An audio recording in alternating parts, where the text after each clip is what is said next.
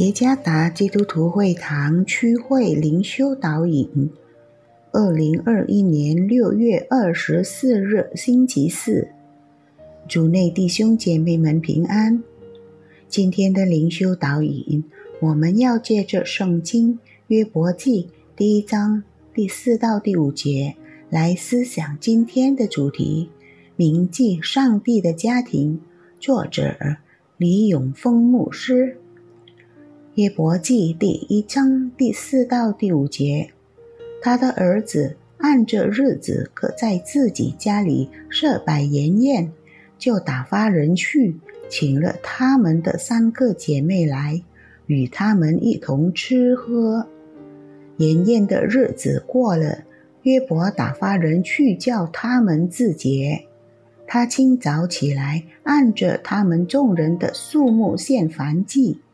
因为他说：“恐怕我儿子犯了罪，心中弃掉神。”约伯常常这样行。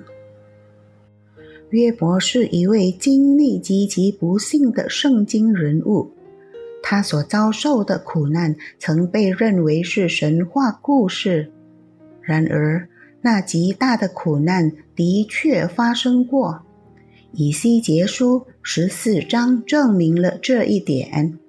提到约伯和几位曾经活着的真实人物，如挪亚和但以理，甚至在雅各书第五章中，约伯也被称为是降服、忠诚和忍耐的面对试探的模范。约伯是一个敬畏上帝家庭里的父亲，他是关心孩子灵性的一家之主的榜样。